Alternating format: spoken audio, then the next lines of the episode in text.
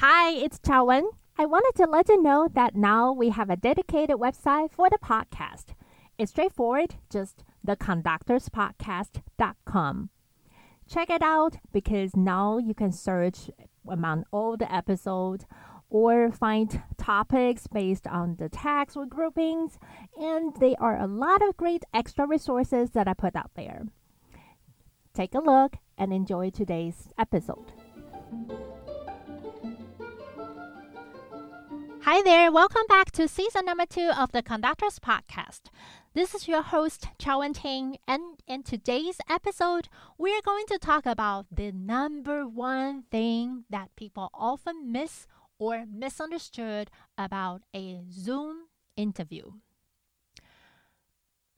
It's such a great news that someone is interested in you and someone in the search committee discovered your talents, your passions, and recognized all you can do for this position, and you are now getting a Zoom interview invitation. This is so exciting, and I know there are so many resources out there telling you all the tips about giving a great, awesome Zoom interview from you know the lighting, the setup, and how to prepare, how to deliver your speech, all that. But I often found that my colleagues miss or misunderstood the number one purpose and the objective of a successful Zoom interview. Before we get to that t- secret, and well, a tip in a sense, the secret, I wanted to say that having a Zoom interview is usually related to applying for a music director ish um, position. If you were applying for an assistant conductor, for example, they probably won't go through so many layers of the selection process. They would just have a whole bunch of mm, finalists and they fly you in or you get there yourself and you will have the interview and the conducting audition all at once together. But usually, for a music directorship, no matter it's a school teaching related job or a, a music director of a youth orchestra, a church choir, um, a community ensemble, they would go through more rounds of application and the hiring process and you were very likely to have a zoom interview before they decide who they want to invite to their um, to their community and conduct the ensemble live. Therefore the most most most most important thing about giving a successful zoom interview is to get interested in you. You want to stand out between whole bunch of people that they're interviewing you know they can range from 8 to 20 to 30 depending on scheduling. But they are quite a dozen of conductors competing in this round with you. And your number one goal is to be remembered and make people interested in you to the extent that they want to find out more about you by extending an invitation to have you coming on site, meet them in person, and conduct their ensemble. So, how do we get remembered and stand out and get interest? There are a couple tips, of course, and I'm going to very quickly review um, everything you know, already know about Zoom interview, and a lot of the tips come from my friend um, Tim Verville, who is the conductor of the Georgia Symphony. We run the um, the joint fellowship program with Girls Who Conduct Together um, last year. So he said that he has a spot in his house, a corner that is well lit and has the poster of his conducting as background because when you're interviewing for a music directorship, you wanted to set up a um, an environment making you look professional. So from the first sight, um, they see the poster of your face or your name back there, and it's well lit. And he also says something that is very little, but you know, often we are looking into the people on our screen, which is not directly where the camera is. So he will set up a monitor that is at the height of the camera. So you are when you are speaking, you look into the eyes of the camera, not into the people you're talking to. Those are very small things, but um, I just want to share those tips because I don't, I do not give very good um, Zoom interviews because I don't have the luxury of having a corner for me to set up such a professional setting. But as I said, the most important thing about a Zoom interview is to get recognized and remembered and draw enough interest so they are curious about you. There are a couple things here. The most important thing here, what I often found is people don't know themselves well enough to know what set them apart from other conductors. I have helped conductors during mock interviews when asking about their strength. They will say, um, I know my score very well. I always know how to rehearse. I always know my music. Well, that's a basic. That's bottom line. We want anyone we hire know the score well and know how to rehearse. So that is not something that would make you stand out from the other candidate. This comes to branding a little bit, but before we get there, I would want you to think this way. You know, there are a whole bunch of people also applying for this position, sometimes up to a, a hundred, or you know, for some popular positions, 300s or more. What is the most unique about you? For me, it's diversity. I am a known advocate for women conductors and composers and have a record of programming pieces by women composers. So that's my brand. That's something that I want to come across about me. So when people think of me later, if they forgot who I was, they might refer me to, oh, the lady just wanted to program more women.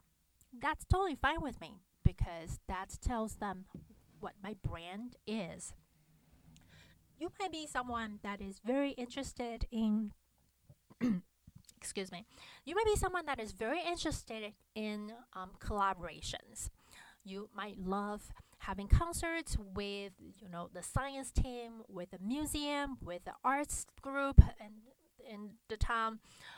Or you might be someone that loves a particular repertoire like you love american composers. You love playing pieces by your fellow composers, or you can be like me, um, who champion diversity, that you are very keen to mm, have a more representation in the organization. However, your brand is, however, that is the most unique about you, you want to tie all of your answers to that. Now, I'm going to go over a few tips of good, giving a good interview in general. The first tip is do your homework, research, research, and research. You have to know the organization that you're interviewing for. What's their recent programs? Um, what's their budget? What are their strengths? And what they might be struggling with, either financially or reaching out to more audience or recruiting. You want to know them a lot Tip number two you want to quickly state the obvious when you answer questions and then go to your unique thing. So, for example, um, the friend of mine who said that her strength was knowing the rehearsal very well, I will actually modify it and say, of course, like all the good, conductors, I know my music very well and I um, study my score thoroughly. I have plans for rehearsals. But what's more unique about me is I would like to bring in diversity into our rehearsal room. Um, in addition to just studying standard repertoire, I would love to introduce lesser known or um, contemporary women composers' works into this community so we have more voices heard in our programs. So that's an example of stating the standard, the expected. You know, I just said, of course, I am good at studying the scores, I'm good at giving very good rehearsals, but Additionally, I'm tying my uniqueness, my brand, which is diversity, into my answer. Tip number three it's not about what they are asking, but what you want to share. You know, sometimes we are asked questions that we were not prepared, or it's difficult for us to express ourselves with. Just like when you are giving an interview with a journalist, they sometimes want to ask things they want to ask, but you have things you want to say. It's actually more about how you say it and how you deliver your message. For example, um, if I am not very good at dealing with boards because I don't have much experience working with a board uh, a board, um, when asked about, um, so how do you work with um, the boards of which you have no experience with before? It's a hard question, right? But I can always tie it to my strength and my uniqueness. I would say, while I do not have much past experience working with board, I have experience working with a great variety of artists and community members because I'm such a champion of diversity. I respect people's different needs and different perspectives and different opinions. And through my work as a diversity champion, I have worked with a wild personality span. So I'm very good at listening to everybody's concerns and to find a way to work together as a team.